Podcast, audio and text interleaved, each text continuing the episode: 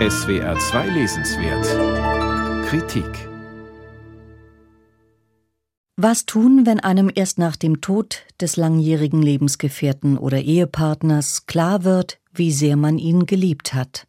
Lone Frank, eine Neurobiologin und Wissenschaftsjournalistin, hat das erlebt. 13 Jahre ist sie mit einem Mann zusammen, als er an Krebs erkrankt und innerhalb von sechs Monaten stirbt.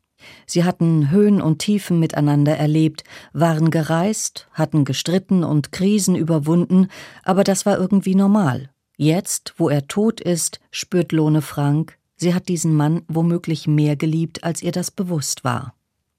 Wir waren füreinander bestimmt, aber wir gehörten nicht zu den Leuten, die von der großen Liebe sprachen oder sich Ich liebe dich hinterherriefen.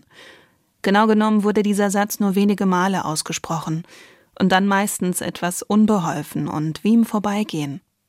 Doch der Verlust des Partners trifft Lone Frank dann viel härter als erwartet. Die Liebe, die auf einmal heimatlos geworden war, machte erbarmungslos auf sich aufmerksam – indem sie den Sinn des Lebens zerstörte und in mir eine große Leere hinterließ.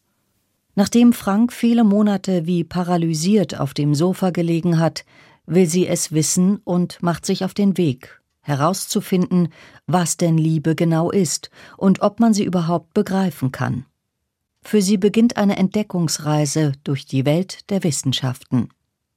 Die Evolutionsbiologen können mir erklären, aus welchem Grund sich unsere behaarten Vorfahren in der Savanne von den Affen abgespalten und die erste Paarbeziehung eingeführt haben.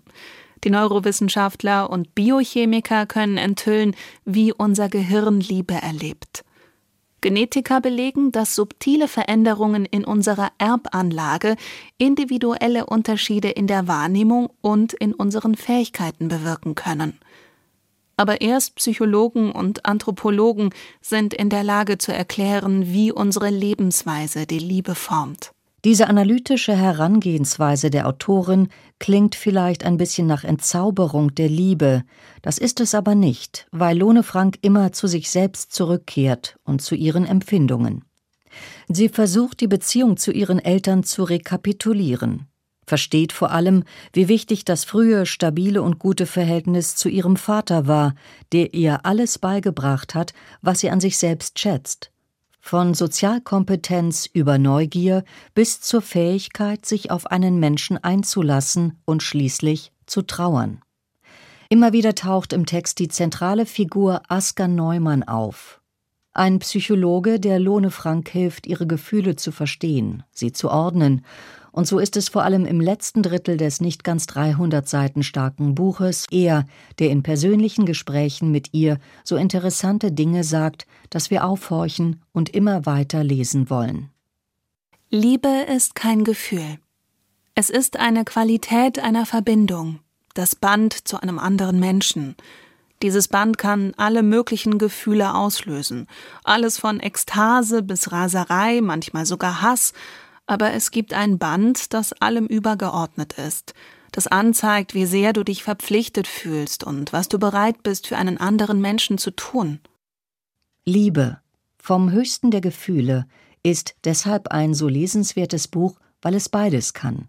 Die persönliche Erzählung, in der wir die Autorin aus der tiefsten Trauer hinaus begleiten und schließlich irgendwann hinein in eine neue Liebe, die jene andere, durch den Tod abgebrochene, nicht verdrängt.